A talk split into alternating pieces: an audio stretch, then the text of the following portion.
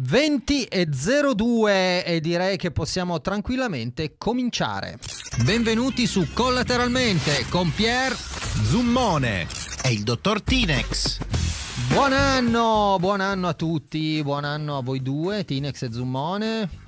Dite qualcosa Grazie, magari. buon anno. e buon anno anche a te. Ecco, meno male, giusto, sforzatevi ogni tanto, no? Buon sì, anno. Avevamo già fatto gli auguri l'altra volta. Che... Vabbè, ma adesso è l'anno nuovo, Ah, quindi si fanno gli auguri. Non cominciare a far miseria. Allora, siamo questa sera la eh, puntata è puntata psicologica perché giustamente abbiamo parlato di tantissime cose, ma non abbiamo mai parlato di psicologia, nonostante il dottor Tinex sia un eminente psicologo o dottore in psicologia, diciamo, insomma, quello che è.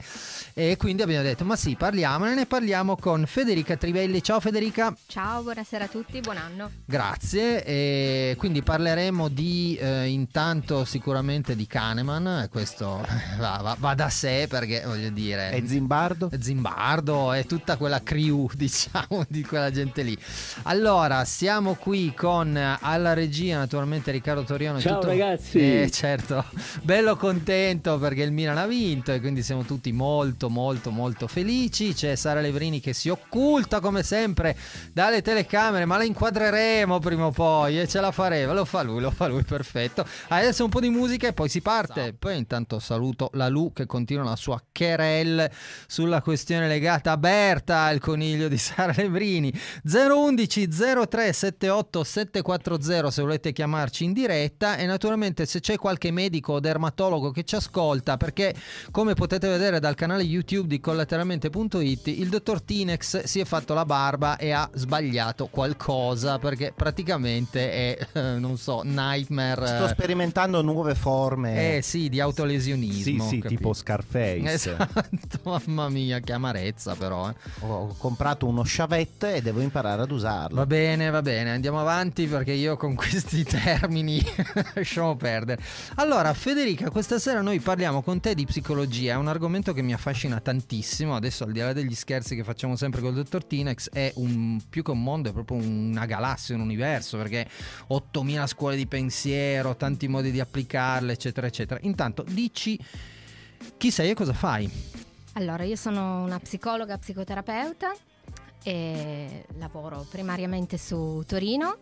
Sono presidente dell'associazione Completamente Onlus, che è un'associazione di colleghe psicologhe non solo, non, non siamo solo psicologhe come figure professionali, ehm, che cerca un po' di dare risposta ai bisogni delle persone un pochettino a 360 gradi e un po' lungo tutto l'arco di vita delle persone, per cui abbiamo tutta una serie di progetti eh, che riguardano i bambini, che riguardano gli adulti, che riguardano anche gli anziani, alcuni progetti che vanno sull'intervento, alcuni progetti che vanno sulla prevenzione, perché normalmente quando si parla di psicologia si pensa solo e sempre ai problemi e a come affrontare i problemi che già ci sono e non si pensa mai che invece eh, la psicologia la si può utilizzare moltissimo anche per la prevenzione. Ah, quindi c'è una psicologia preventiva? Sì, sì, sì, assolutamente. Tutta una serie di conoscenze che abbiamo ora, se fossero, venissero applicate subito, ad esempio all'inizio della vita,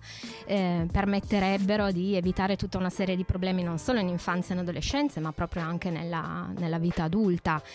Insomma, è tutto un movimento che sta un po' prendendo piede in questi ultimi anni e come associazione ci occupiamo anche di, di questo aspetto qua. Questo è molto interessante, non, non l'avevo mai immaginato che ci potesse essere una psicologia preventiva e Ma forte. è, è- è un po' tutto quell'ambito che devo dire a me interessa molto, che non so, io lo, lo metto sotto il cappello della psicologia positiva, cioè positiva nel senso che non si occupa necessariamente di disturbi eh, più o meno profondi, ma che riguarda eventualmente il potenziamento delle, delle- non lo so, dei talenti e anche appunto la, la prevenzione, no? Quindi si sfocia poi anche nell'educazione no? in qualche modo. È, è molto, è molto interessante e forse adesso stiamo iniziando a sviluppare un po' di sensibilità a riguardo. Ma ho visto che comunque nella, nell'ultima manovra finanziaria comunque per quanto pochi siano, ma sono stati aumentati addirittura un pochino i fondi per il bonus psicologo, francamente non l'avrei detto, eh, secondo me invece va, va comunque a, insomma, a essere una cosa positiva perché secondo me c'è tanto, ma tanto bisogno. Io quando insomma incontro molte persone per via del lavoro che faccio e mi rendo conto che in tanti avrebbero bisogno veramente di tanto aiuto, tanto tanto aiuto. Va bene, adesso un po' di musica Elisa come te nessuno mai e poi torniamo a parlare di psicologia, psicologi, tutte queste belle cose su collateralmente. Allora, Federica, eh, completamente onlus, parlaci un po' di questa associazione, di che progetti vi state occupando. Sì, allora, diciamo che nel tempo eh, l'associazione è attiva dal 2015, quindi da, da un po' di anni che c'è, ci siamo occupati inizialmente e prevalentemente di progetti sulle, sulle scuole e con le scuole. Eh, in particolar modo rispetto a tutta la tematica della prevenzione eh, del bullismo e del cyberbullismo Ah, nelle classi superiori. In collaborazione con la regione? Eh, no, in collaborazione con alcuni plessi eh, scolastici Ok. anche molto, molto grandi. Poi c'è stata la pandemia, sostanzialmente, come, E come beh, lì tutti materiale sappiamo. ne avete avuto, penso che... Esatto, e quindi adesso ci stiamo occupando di un po' eh, di quelli che sono gli strascichi da pandemia, no? sia dal punto di vista della salute mentale, sia dal punto di vista dell'impatto eh, sull'economia che c'è stata, da cui poi è derivato il bonus psicologo. Per cui quello che abbiamo primariamente in piedi in questo momento è questo progetto, uno sportello che si chiama Uno spazio per sé che prevede eh, tre- eh, un pacchetto di tre colloqui psicologici gratuiti con eh, una delle colleghe a rotazione eh, dell'associazione che si danno disponibili a fare questi primi tre colloqui di inquadramento rispetto a quella che può essere la problematica della, della persona. E, e poi eh, a seguire, se per caso la persona interessata volesse proseguire nel, nel percorso, ovviamente sì, essendo una onlus possiamo permetterci di fare una serie di ehm, prezzi eh, accessibili sostanzialmente Calmierati. calmierati, esatto per, per le persone però di fatto possono anche essere solo tre incontri in cui si inquadra il problema poi ovviamente non esiste solo il privato c'è l'invio ai servizi eh, insomma è anche un'associazione che cerca di fare rete non solo con le altre associazioni del terzo settore ma ovviamente anche con, eh, con il territorio e abbiamo avuto tutta una serie di richieste eh, siamo partiti praticamente eh, un anno fa e continueremo ancora in, questo, in quest'anno 2022 dato le richieste che, che ci sono state. Ecco, adesso abbiamo iniziato anche le pratiche per richiedere il patrocinio perché comunque è un- un'iniziativa di, di un certo valore secondo noi, quindi Certo, valeva, valeva la pubblico. pena, esatto. E poi ci sono invece tutta un'altra serie di progetti che vengono fatti, parlavamo prima del- della prevenzione. E allora in collaborazione con Asso Mensana eh, proponiamo questi percorsi di ginnastica mentale che sono stati ideati eh, dall'associazione Asso Mensana che fa questi pacchetti di training cognitivi ehm, per adulti che, vanno, che mirano proprio a prevenire l'invecchiamento cognitivo, il decadimento cognitivo, per cui eh, sono Ok. una serie di incontri Stavo pensando se c'è posto. se c'è sì. posto. Però Sì, sono c'è. arrivato prima io, per via del tuo decadimento cognitivo, naturalmente. Sono una serie di incontri che allenano proprio alcune funzioni cognitive, mentali, memoria, attenzione, problem solving e quant'altro e ehm, aiutano proprio a prevenire l'invecchiamento cognitivo perché Ok. Eh, è vero che l'invecchiamento cronologico non lo si può arrestare, non è nemmeno giusto arrestarlo, ma si può rallentare anche di molto quello cognitivo. Cognitivo? Ok, Zumone, tu che di Esatto. terzo settore te ne intendi perché insomma ci operi e quindi hai qualche una domanda, uno spunto. Ma, sì, ma la farei dopo, nel senso che... Ma il nostro regista ha detto che possiamo anche andare un pelino lunghi. No, dice di stringere. E allora. Eh, fai la domanda veloce. Ma sì, sì, poi magari l'approfondiamo Sì. do- dopo la canzone, però m- mi interessa capire quali connessioni con altre associazioni o con altre realtà ci possono essere, perché credo che sia uno di quei temi su cui ci può essere un lavoro trasversale. Assolutamente sì. Assolutamente sì. Ad esempio con l'associazione Rubens, eh, che fa parte del Borgo Rubens, che è sulla collina di Torino. Eh, loro sono un'associazione che si occupa di, eh, anche di riabilitazione equestre, fa tutta una serie di progetti nell'ambito della, della salute mentale. Ecco, con loro eh, stiamo collaborando mh, per creare un, un percorso all'interno del bosco che loro hanno, dove vivono liberi cavalli che poi vengono appunto utilizzati per eh, fare tutta una serie di progetti per i ragazzi. Ecco, noi ci occupiamo all'interno di questa passeggiata di fare tutta una serie di cartellonistiche con alcuni esercizi di ginnastica mentale, altri di mindfulness eh, per aiutare sostanzialmente a rilassarsi e questo si inserisce in un, in un progetto che è stato finanziato dalla Fondazione Compagnia Compagnia di San Paolo che non solo prevede una riqualificazione del, eh, di quella parte di, di bosco, ma va nel, in direzione dell'ottica appunto della prevenzione di cui parlavamo prima, quindi la psicologia applicata alla, eh, alla prevenzione. Okay. Vi ricordo 366 32 13 822 se volete scriverci ci potete guardare anche sul canale YouTube di collateralmente.it magari già che ci siete iscrivetevi così le prossime dirette vi arriva la notifica e siamo a posto.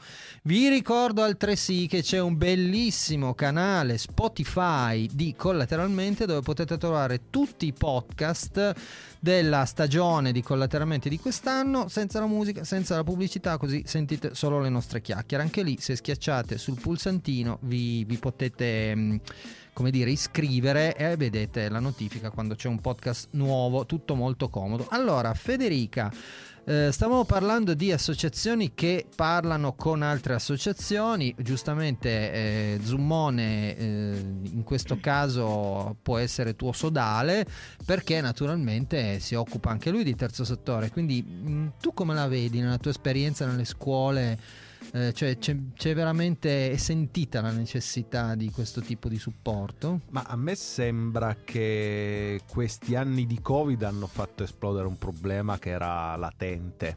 Sì. E, e probabilmente c'è stata, poi dici anche tu, ovviamente dal tuo osservatorio come la vedi, ma mi sembra che c'è una richiesta che è emersa anche perché il Covid ha complicato le vite dei ragazzi, degli adolescenti. Però mi sembra anche che ci sia più attenzione in questo senso. E anche il successo di una serie come Tutto chiede salvezza, secondo me, è mm. indicativo di questo. Perché ha rimesso al centro un argomento che difficile, complicato, ma importante. Mm. E tu come la vedi, Federica? Ma allora, sicuramente la pandemia ha velocizzato un processo che era già iniziato, però eh, era già iniziato tempo, tempo prima e la pandemia ha messo il piede sul, sull'acceleratore. E quando dico che un processo è iniziato tempo prima, perché i ragazzi non stanno male solo dal 2020 sostanzialmente, no? I ragazzi e i bambini stanno male da ben prima perché in qualche modo nel tempo abbiamo sbagliato, noi adulti da qualche parte credo, e eh, una, una, delle difficoltà che i ragazzi mh, provano maggiormente è quella di riuscire a entrare in contatto con il loro mondo emotivo e regolare le emozioni. Tant'è vero che parte dei progetti che porta avanti l'associazione quando entriamo nelle scuole eh, si rifà proprio a questo punto qui, no? cioè come aiutare i ragazzi eh, a gestire l'ansia, ad esempio, a gestire la rabbia, ad esempio. Tutta una serie di eh, emozioni che non ci sono solo dal 2020, ci no, sono no, da certo. ben prima. I ragazzi sono stati lasciati da soli sostanzialmente, la pandemia li ha resi ancora più soli da un certo punto di vista, iperconnessi con tutto il mondo, ma sostanzialmente soli nelle loro stanze e questo non poteva far altro che peggiorare la, la situazione che stiamo trovando. Eh, parlavo l'altro giorno con una dirigente scolastica che mi diceva noi più o meno un giorno sì e l'altro pure, se non un giorno sì e un giorno no, dobbiamo chiamare il 118 per crisi di panico piuttosto che agiti autolesionistici che i ragazzini e le ragazzine fanno nei bagni delle scuole, no? quindi insomma mh, mm, c'è un malessere che effettivamente viene fuori prepotentemente. E secondo te più adesso o nella generazione prima o in quella prima ancora? Mm. Questa è una domanda da 100 milioni di, di dollari. Eh, non, non, te lo so dire, è un'opinione mia, proprio solo da, da Federica, non, non da, da, studiosa o quant'altro. Credo che ehm, questi problemi siano figli del benessere che c'è stato, che ha portato in qualche modo gli adulti a focalizzarsi su tutta una serie eh, di ambiti e argomenti assolutamente importanti che ci hanno portato sostanzialmente a vivere in una società apparentemente del benessere, ma qualcuno un po' il prezzo doveva pagarlo di adulti estremamente impegnati eh, a farsi su sostanzialmente. E, però questa è un'opinione personale che sicuramente Vabbè, certo, è solo parziale. No, no, vabbè, ma è chiaro, tutte le opinioni sono parziali, anche perché voglio dire, nessuno mm. ha la possibilità no. di leggere tutta l'umanità esatto. o tutta la psiche, però una cosa che secondo me può essere importante proprio per i ragazzi e magari uscire da quell'equivoco per cui andare dallo psicologo, ah no, io non ci vado perché non sono mica matto, cioè quella roba lì credo che questa generazione fortunatamente, cioè in questo credo che sia migliorata. Perché per noi io immaginavo che ne so, mio padre, se gli avessi detto magari vado a fare due o tre seduti di, di provo, andare a, appunto a cambiamento, no scusami, a completamente onlus, mi avrebbe detto ma non so, perché sei matto? Dico, no, sono matto, magari ho un disagio oppure ho delle fragilità o qualcosa e quindi vado a cercare di farmi aiutare. Ho un, un, messaggio su WhatsApp al 366 323 1822 da Lussi che ringraziamo e ci chiede buon anno a tutti e grazie all'associazione per le attività che svolge. Parlavate prima di pandemia, secondo la vostra esperienza negli adolescenti c'è stato un aumento dell'utilizzo dei dispositivi mobili, quindi cellulari, anche legati alle necessità scolastiche e questo ha sviluppato una maggiore dipendenza dei ragazzi dal cellulare e dai giochi online? Federica? Allora, sicuramente la pandemia ha autorizzato l'utilizzo di tutta una serie di dispositivi potevano, a cui già i, i, ragazzi potevano accedere prima, in qualche modo noi adulti gli abbiamo detto sapete che c'è da adesso in avanti, potete utilizzarli, anzi dovete utilizzarli anche per la scuola. E come sempre con i ragazzi poi è, è, è difficile autorizzare e poi normare e poi limitare, no? è un gioco di equilibrio che prevede di perderci tanto tempo dietro, tempo che mm, i genitori hanno poco purtroppo oggi. Per cui io non so dire se l'abbia eh, abbia contribuito a far sì che i ragazzi eh, siano diventati più dipendenti. Da, da, questi ammenicoli che anche noi adulti abbiamo, abbiamo sempre in mano. Sicuramente però eh, sono strumenti utili, non è il male, bisogna saperlo usare. Ad esempio, durante il secondo momento della pandemia, online come associazione abbiamo potuto supportare alcuni ragazzi tramite un tutoring scolastico eh, per dei ragazzi che stavano sviluppando tutta una serie di difficoltà eh, legate all'apprendimento, perché non, non, è così semplice apprendere eh, online. Abbiamo potuto dare sostegno e supporto con sei incontri di un'ora ciascuno con piccoli gruppi eh, in cui si parlava di tutta una serie di questioni legate all'apprendimento, alla pianificazione, alla memoria, all'attenzione. Mm, argomenti anche questi che stanno vedendo una, una grossa caduta nei, sì, sì. nei ragazzi oggi, no? Eh, però ci dimentichiamo sempre che al di là di quelli che possono essere dei disturbi specifici dell'apprendimento piuttosto che eh, della DHD che prevedono proprio un, col- un, correlato neurologico di un certo tipo. Cos'è DHD? La DHD è il disturbo uh, da, l'iperattività sostanzialmente. Okay tutto il resto delle problematiche legate a attenzione, memoria, sono anche legate al discorso che facevamo prima, cioè l'incapacità di regolare il vissuto emotivo.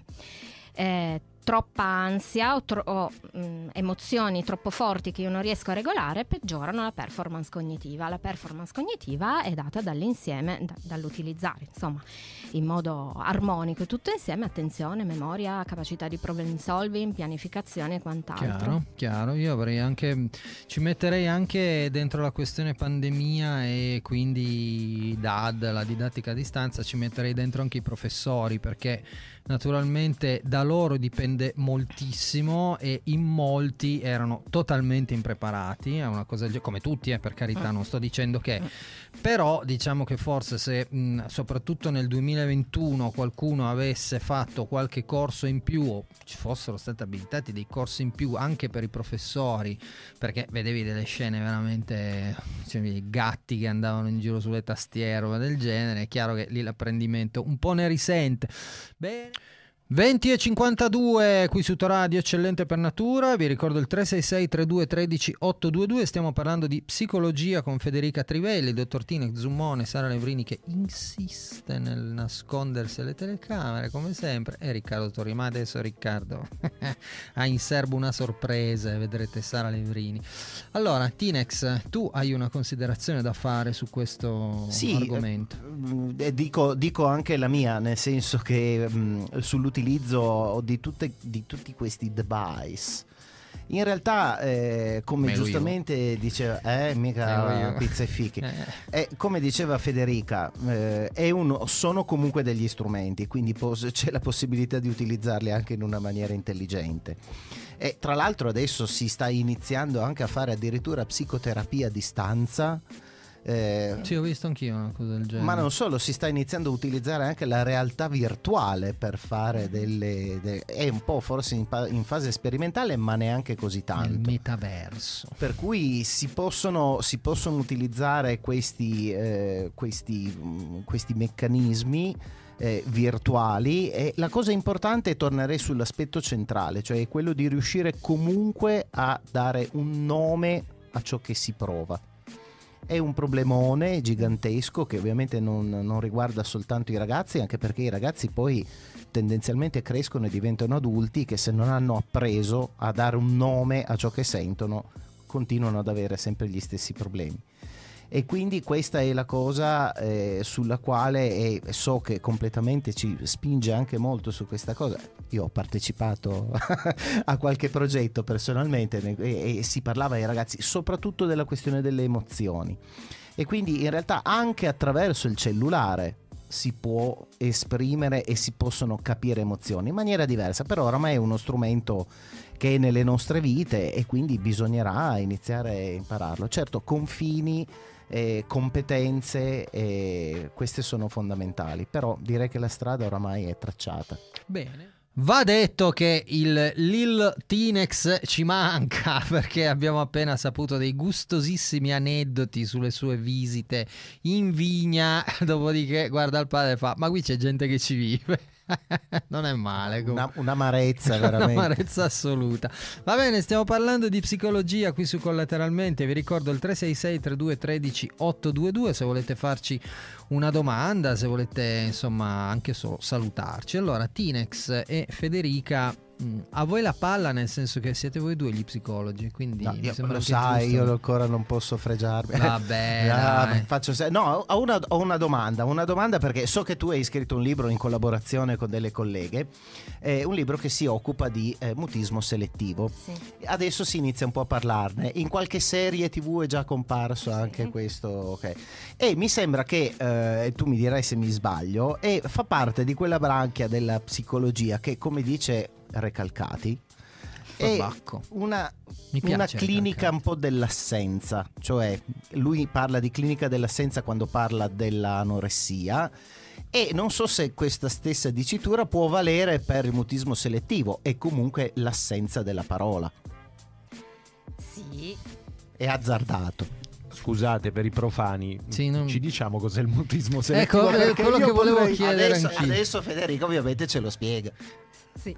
Allora, il mutismo selettivo è un disturbo d'ansia che compare nell'infanzia.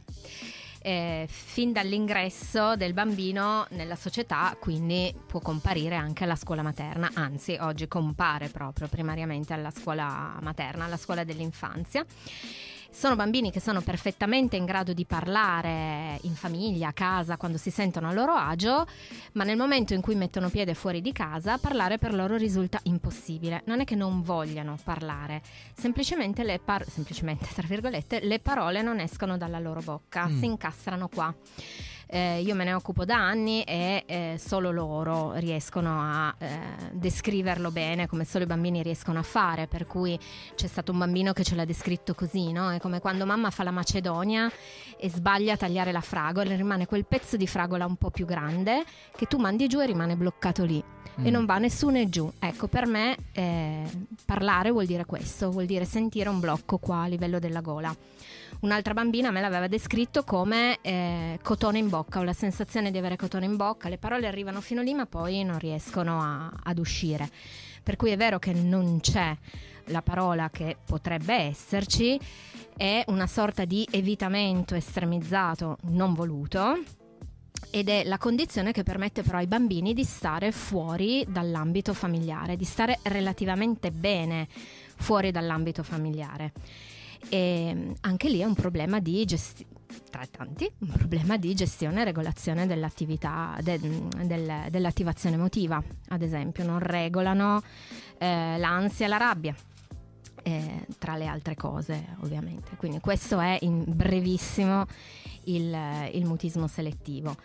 Adesso spero che il professor Recalcati non... No, no, io ho fatto... È, è, una cosa che mi è venuta in mente in questo momento perché la dicitura clinica dell'assenza mi piaceva molto, eh, però giustamente è riferita all'anoressia, quindi un'assenza che eh, andrebbe, andrebbe sviluppata questa cosa. Eh, in realtà nell'anoressia c'è una decisione, ecco, diciamo così, mentre invece nel mutismo selettivo non eh, è che infatti decidono. mi sembrano due cose diverse. Sono, cioè. sono due, però sono delle assenze. Eh, non lo so, io l'ho vista così, però ci ha dato modo di parlare del mutismo selettivo. Si Zumora. prova. L'ha vista così. Tu non hai mai sofferto, eh? ecco, non è che si può indurre. No. No, peccato perché qua meglio. avremmo, stavi preparando avremmo- appena sentito mutismo eh, selettivo ti avremmo due eri- che se ogni tanto riuscissero, non in radio, ma fuori dalla Eh, in radio. radio sarebbe un problema il mutismo selettivo oggettivamente vabbè quindi questo è collateralmente su Toradio, vi ricordo il 366 3213 822 se volete mandarci un messaggio, siamo qui con Federica Trivelli a parlare di psicologia, lei è psicoterapeuta e quindi mi sembra la persona giusta, al posto giusto. Allora, io ho una domanda, prima abbiamo parlato di bambini o comunque di adolescenti che provano alcune emozioni come l'ansia o comunque stati d'animo, chiamiamoli l'ansia piuttosto che la rabbia, eccetera. Ma se uno non prova, cioè se uno queste sensazioni non le ha, quindi non prova amore, non prova ansia, non prova niente, come, come si chiama a parte apatico naturalmente, ma come... cioè ci sono anche questi tipi di disturbo? Eh sì, la lessitimia, ad esempio. è- Lessitimia. Alessitimia. Alessitimia. Sì, sì, l'incapacità di provare o parlare delle, delle proprie emozioni e poi ci sono tutta una serie di disturbi dissociativi invece Mm. che portano anche a non provare le emozioni, a non sentirle proprio sul corpo, a non sentire proprio parti del, del corpo. Ah, quindi addirittura sì. una cosa fisica. Chiaro, chiaro. chiaro. No, Andiamo inter- in un ambito patologico di un certo livello. di un certo però, sì. livello, certo, chiaro. Quindi non è dovuto neanche a qualcos'altro se non proprio la propria psiche. Cioè, che, che- Cosa intendi per qualcos'altro? cioè, a qualcos'altro nel senso a stimoli esterni. Cioè, magari uno ha avuto delle esperienze per cui non prova più niente. Non Sì. so. Talvolta alcune esperienze traumatiche portano a, questo, ma è una forma di dissociazione. Ok, poi ho un'altra domanda che voglio fare da tantissimo tempo, una mia domanda ignorante, poi ignorante si fa per dire, nel senso che, ma questa roba del ehm, disturbo della personalità legato alle personalità multiple, eh, in, in qua- cioè quanto incide, quante persone ci sono che hanno questo tipo di disturbo? Allora, dunque, anche qui siamo in ambito di dissociazione e il disturbo da personalità multiple è, se parliamo di eh, qualcosa di sano e qualcosa di patologico lungo un continuum, ecco il disturbo dell'identità multiple sta al, al confine patologico. Chiaro? Io non so darti la, la risposta in numeri rispetto a questo. Eh, credo che sia un po' più diffuso in America come tipologia di disturbo e meno, ad esempio, in, eh, in Europa. Mm. È difficile da diagnosticare e c'è anche un dibattito intorno al, mm, proprio, mm, al- alla diagnosi rispetto al fatto che possa effettivamente esistere, non esistere, quant'altro. Di fatto nella forma più grave, quando si hanno personalità multiple, la, la personalità è talmente tanto dissociata, spezzettata, mettiamola così, che però queste parti sono talmente poco integrate le une con le altre che non si parlano, per cui quando prevale una, quell'una non sa dell'esistenza delle altre. Ok. Tutti noi, e qui ci muoviamo lungo il continuum dall'altra parte, verso il polo un po' più sano, siamo composti da tante parti Sì. diverse. Mediamente, se stiamo bene, mentalmente, se siamo mentalmente sani, queste parti sono più integrate e dialogano e comunicano tra di loro. E più invece stiamo, stiamo male e più questa integrazione viene meno e alcune parti eh, prevalgono su altre. Eh, molto spesso i disturbi di personalità prevedono mm, una poca integrazione tra diverse parti. Ok, va bene. Domande? Io sono, sono soddisfatto. Mi hai fatto venire in mente Psycho di Alfred Hitchcock. Eh vabbè, tu ci devi vedere sempre il cinema dentro. Eh no, ma infatti lo volevo fare su questo perché... Allora c'era Split, no, come si chiamava? Split, quello di bellissimo quel film, incredibile. Sì. Beh, Psycho del 1960. Sì, eh, no, quindi- beh, chiaro, chiaro. No, volevo chiedere a Federica se la rappresentazione de- del mondo della psicologia al cinema è come, come la vede, perché spesso credo che ogni professionista nella sua Mhm. categoria, rivedendosi sullo schermo, magari dice guarda, qua l'hanno proprio fatto male, qua invece... Assolutamente, ci sono dei film fatti molto bene, alcuni spezzoni di film si possono usare anche in psicoterapia, come ad esempio alcuni libri eh, possono essere usati in psicoterapia. Eh, un mio professore alla- all'università aveva fatto proprio tutta una parte di corso sulla psicopatologia utilizzando la filmografia ed era Mm. stato fantastico perché poi poter vedere ciò che tu studi, leggi su- sulla carta, poterlo vedere ben rappresentato ovviamente al cinema ha tutto un altro effetto. Devo dire che il filone eh, oggi al cinema tira tanto, cioè c'è tan- tanta psicologia al cinema. Namaste Francesco Gabbani, Occidentali Scarma, gran testo, me è sempre piaciuta questa canzone, perché tra l'altro ho anche vinto, vabbè ma a te che tipo non è inutile, ecco vedi uno dei miei problemi è che insisto nel fare gli stessi errori, tipo cercare conforto nella musica e pa- guardare poi il dottor Tinex e rendermi conto che è tutto finito, non, non Ma questo denota una tua insicurezza di base, da- Sì, sì. perché se ti piacciono quelle canzoni non devi cercare il mio Sì, sì, appoggio. Sì, sì. Eh, eh, ya, non ricominciamo. Attenzione. Questa Vabbè. era una diagnosi così Sì, sì, spiccia, è dico la gratis. Eh, ma, ma vorresti pure essere pagato. Va dopo. bene, sentiamo un pezzo direi epico di cinema in questo, visto che stiamo parlando di psicologia. Sentiamoci questo. Una specie di conflitto edipico. Traduci, traduci. Edipo era un re greco che uccise suo padre e sposò sua madre. Tu, che gentaccia. È una spinta istintiva dello sviluppo nell'individuo. Il giovane vuole sostituire il padre al fine di possedere totalmente la madre. Ma, ma che stai a dire? Che mi volevo scopare a mia madre? No, è una fantasia Ma tu primaria. l'hai mai vista mia madre? Paul, io non so... Ma dico, tu sei tutto scemo. È Freud. Beh, allora sto Freud è malato, eppure tu se gli dai retta. ecco, questa era un po' la sintesi del boss. Un film meraviglioso, eh, secondo me era veramente un grandissimo film questo. Comunque non volevo parlare del... Ah, non parliamo di complesso edipico? No, no, no, poi nell'ultima parte magari parleremo veramente della questione sessuale che è importantissima, credo più che determinante, ma la mia domanda era questa, visto che prima abbiamo parlato un attimo di dissociazione, disturbi della personalità, personalità multiple, poi perdonami se utilizzo dei termini che non sono corretti, però hai detto sì, in alcuni casi, ad esempio eh, negli Stati Uniti è più, è più diffusa questa cosa. E la mia domanda è, ma ci sono delle aree geografiche nel mondo in cui alcuni disturbi ci sono più o meno che in altre zone?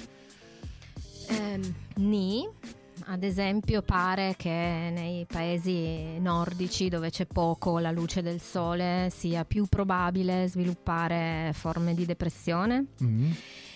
La domanda secondo me che bisogna farsi è un'altra, no? Ehm, ovviamente ognuno, ognuno di noi in tutti i campi eh, del- della propria vita, della propria professione, sviluppa delle, delle eccellenze, degli ambiti di studio e di approfondimento. E questo succede anche in psicologia, per cui forse quello che più probabilmente succede è che in alcune zone vengano visti eh, di più alcune tipologie di diagnosi perché si diventa più bravi a fare quel tipo di, Ah, ok. di diagnosi. Però quello che ho citato prima sulla depressione invece è un dato assolutamente eh, scientifico e diffuso. Ok. Rispetto alle personalità multiple, non so, sicuramente profiler, serial killer in America sono tut- mh, tutto un filone che ha avuto da sempre tanta rilevanza. Ti lasciano in botta eh, così serial killer, cioè oggettivamente insomma. Eh, anche perché ne hanno uno ogni angolo. Ma per sì, cui... cioè, ma li vendono Noi- al supermercato i serial killer praticamente. no? Cioè, Qui, qui si potrebbe spostare il discorso dalla psicologia alla politica, ma lasciamo stare. No, per carità, lì è impossibile, non, non se ne esce. L'hai Però- visto Dahmer? Ho visto qualche puntata Mm. di Dahmer, poi sono stata bloccata a casa. Se vuoi te lo vedi tu. Eh beh sì, immagino anche perché.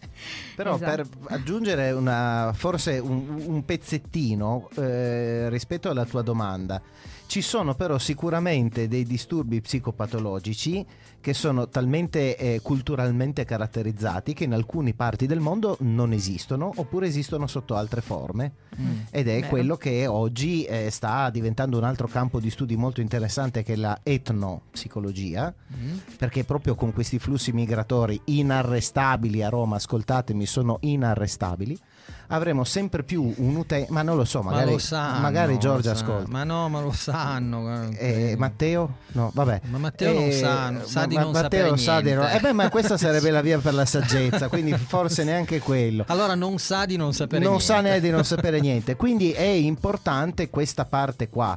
Ci sono alcune forme psicopatologiche che conosciamo noi e che non vengono conosciute in altre parti del mondo, oppure si manifestano in maniera differente. Ok, dunque, dopo tutti questo, questo excursus che abbiamo fatto con eh, Federica, sulla, insomma, abbiamo cercato di scalfire eh, così la buccia di questo frutto che si chiama psicologia, che è complicatissima. Eh, Tinex, smettila perché veramente. un poeta, Eh, mamma mia. Adesso finalmente possiamo parlare di sesso, perché alla fine credo che sia una componente psicologica piuttosto rilevante. E a questo proposito diamo la parola a Zummone. Allora, lo faccio a partire da, da una serie che in particolare la quinta stagione della serie Scam. Non so se hai visto, no. Vabbè, ma eh, non è per Ma quello, perché è il pretesto che è interessante. Il protagonista, Elia, è un ragazzo adolescente che va al liceo e che ha un problema. Lo posso dire perché se ne è spoilerato tanto. Mm, le dimensioni del suo pene non sono particolarmente grandi, anzi, non sono Rilevanti. particolarmente nella norma, sono sotto. E questa cosa non gli permette di avere delle relazioni con le ragazze perché lo blocca, lo, eh, lo manda pro- profondamente in crisi. Devo dire che quando è uscita ci sono state tante polemiche anche sui social di chi ha detto ma veramente avete affrontato un tema del genere, ma è ridicolo, ma dai. Forse invece c'era da dire ma proprio perché... Perché è ridicolo? Eh, No. Giuro che le ho lette, invece forse c'era da dire non si ha il coraggio di toccare certi argomenti a volte. Quindi adesso al di là della serie, Federica, rispetto al tema sessualità e, e adolescenti, tu dal tuo punto di vista che cosa rilevi? Sì, allora tantissima disinformazione. E se ne- se ne- allora, dicevamo prima che eh, tutti noi siamo contornati da sesso tutti i giorni, ma non se ne può parlare sostanzialmente, se non in alcune modalità e in alcuni contesti. Ecco, per i ragazzi è esattamente così, per cui non hanno le informazioni giuste, adeguate, che, che, che permettano di avere una vita sessuale eh, ricca e soddisfacente e invece hanno tutta una serie di informazioni che distorcono anche molto quella che è la, la vita sessuale. Per cui, tornando alla serie di cui parlavi, non, non conosco i contenuti, però sulle dimensioni, insomma, a quello si aggancia il tema della virilità, insomma, in tutte le generazioni questo è un tema eh, che viene affrontato dai ragazzi, eh, però il punto, lo sappiamo, non è, non è tanto una questione di dimensioni, è che eh, si impara a fare sesso, come si impara a parlare, sostanzialmente è un linguaggio diverso in cui si usa il corpo e eh, se è vero che siamo tutti nati dotati anche di questo genere di parola, eh, dobbiamo imparare. a Ecco, farlo. io però mi chiedo una cosa, in questo senso la pornografia mh, diventata universale, perché con internet voglio dire questa cosa è diventata appunto universale, perché basta fare www punto e mh, si può vedere di tutto. Una volta non era decisamente così, ma eh, questo tipo di così, mainstream eh, pornografico eh, ha, mm, ha inciso secondo te?